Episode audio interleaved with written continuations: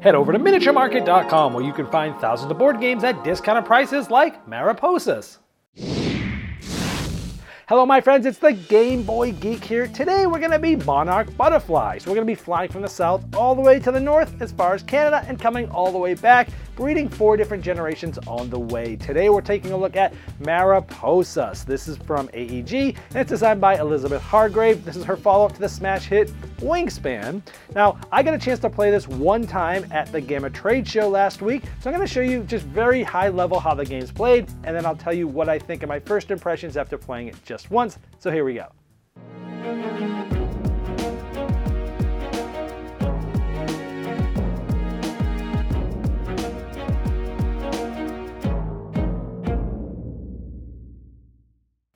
In Mariposas, everyone starts with a single first generation butterfly. On your turn, you're going to be selecting one of two cards in your hand, playing it, and moving a certain amount of butterflies a certain distance depending on that card.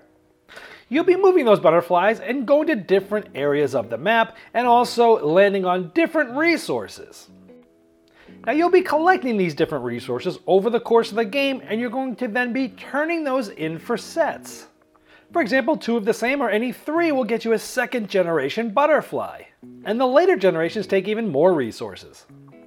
So as you see as the game goes on, you'll be creating more and more butterflies from different generations. Some specific waypoints will allow you to collect bonus cards, and if you set collect all four from that, you'll get a special ability, and these are different each game. And these cards are all worth one point at the end as well. You'll get more and more actions each season, and at the beginning of those, you'll learn what the bonuses are for that season, like having two butterflies and having neither of them south of Atlanta for 4 points. And these cards are randomized and different each game.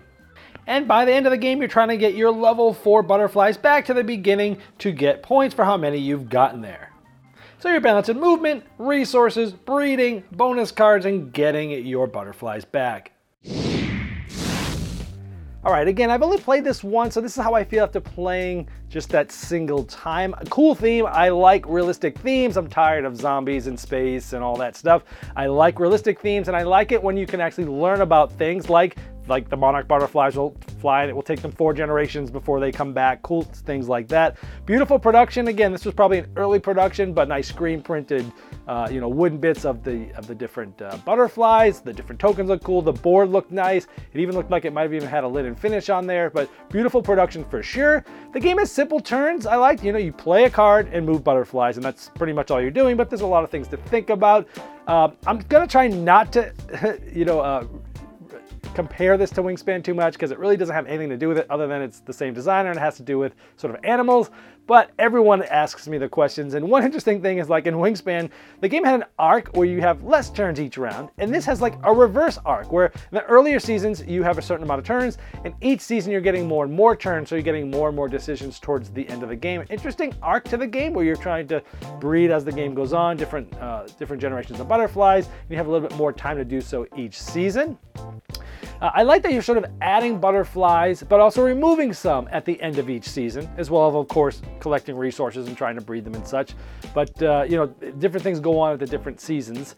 Uh, you're really trying to balance a lot of different strategies. You're trying to gather resources, set collection. You're trying to use those resources to find different spots to breed at.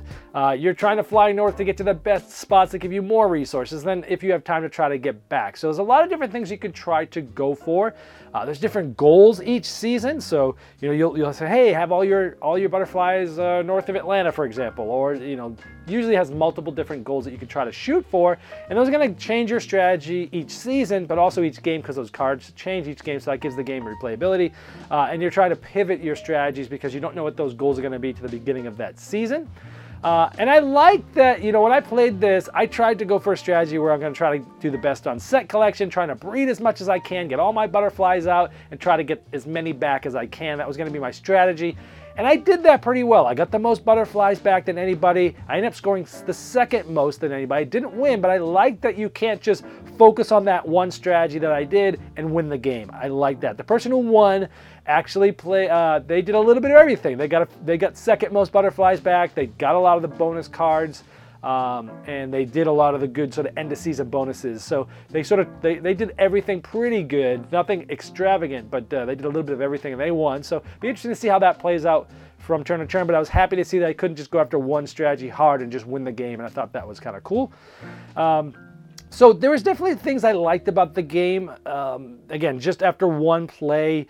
And I don't want to, again, compare this too much to Wingspan, but I remember last January I played Wingspan. Of course, the game has gotten huge awards, won tons of awards. Everyone, it's been on many lists, and it's just been a smash hit. Can't even stay in stock. I think I was one of the first ones to review that game, and and, when I played that game, it did make me say, you know, when you play the uh, uh Wingspan the first time, I was like, oh, I had stacks of other games to review, but you know, when I finished that game, I was like, we got to play this again, and we got to play this again. We played it three times in a row without even getting up, and certain games do that for me.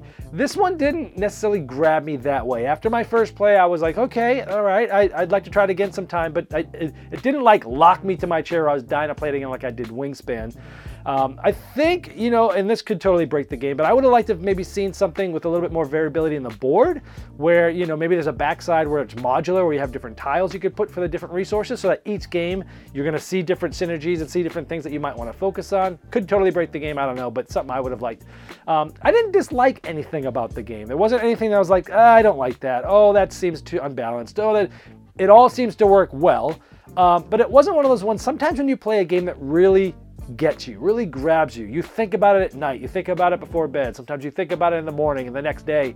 This one didn't do that for me. So even though the first play didn't leave sort of this this lasting impression that I wanted to jump back and play it right away. I am going to be interested in playing it more once it finally comes out and see if different, you know, I think there's going to be more depth there as I have a chance to sort of peel back this onion a little bit. But after the first play, it's not one that I'm just like dying to play again.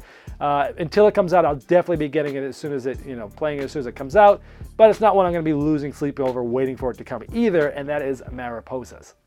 Did you miss the Game Topper 2.0 Kickstarter? Have no fear, it's not too late to get in on the ultimate gaming accessory.